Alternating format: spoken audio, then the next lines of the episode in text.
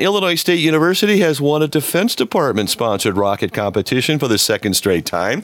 Last month, ISU students topped the University of Illinois and Purdue University in the vertical landing rocket competition.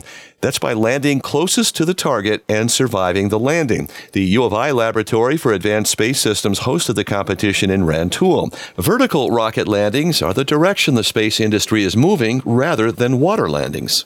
Daniel Freeberg is graduate student who led the team and heads the student organization Redbirds in Space. In this chat with WGLT's Charlie Schlenker, Freeberg says last year when they won it, the weather was cold. This year it was nice and it makes a huge difference. The weather complicates landing quite a bit. Last year it was 35 degrees, and what that did was that delayed the rocket ignition. And when the rockets are dropped from 20 meters from a drone, and usually the drop time is two to three, between two and three seconds.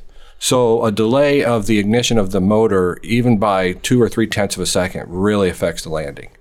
Uh, this year we had uh, good conditions, but again, the motors were the ignition times were between 0.3 seconds and 0.7.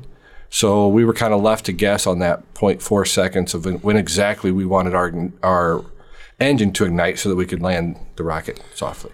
How much difference does four tenths of a second make if you go back to high school and do the yeah, per second the math, per second? It's like I think 9. 9.3 meters per second is the average gravity rate of gravity.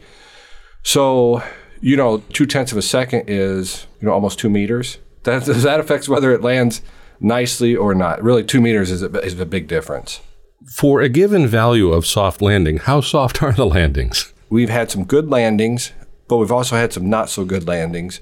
It's difficult to land it vertically because one, the wind affects it, and the engines only ignite for, I think it's 0.8 seconds it's difficult. But several teams have gotten their rockets to land on their legs. It's just that they bounce a little bit once they hit kind of the, the grassy landing. What would correct that? A gyroscope or or some other stabilizing uh, mechanism? Probably just a, a more powerful motor. If we could get 1.5 seconds on the ignition time, that would help a lot.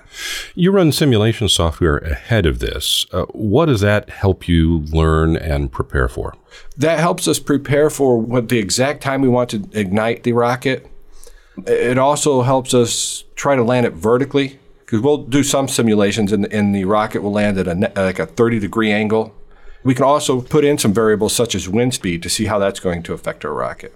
How much difference does that wind make? When the drone picks it up and takes it up to 20 meters, when the rocket's just hanging from a drone up there, the wind is, is swaying the drone and the rocket a little bit. The drone operators are really trying to get it to be steady and then trying to release it in the if it is swinging a little bit in the middle of the swing, so that then it would just drop vertically. So it sounds like there are a lot of finicky little details that are really important. We can plan well for everything, and there are a lot of variables that we cannot control. It's like if you would just try to scale up a model rocket to an actual rocket, you, students learn that it's it's complex because it, it takes a lot of people to land a, a rocket vertically. There's a lot of sciences behind it, not only aerospace engineering, but a lot of computer science too.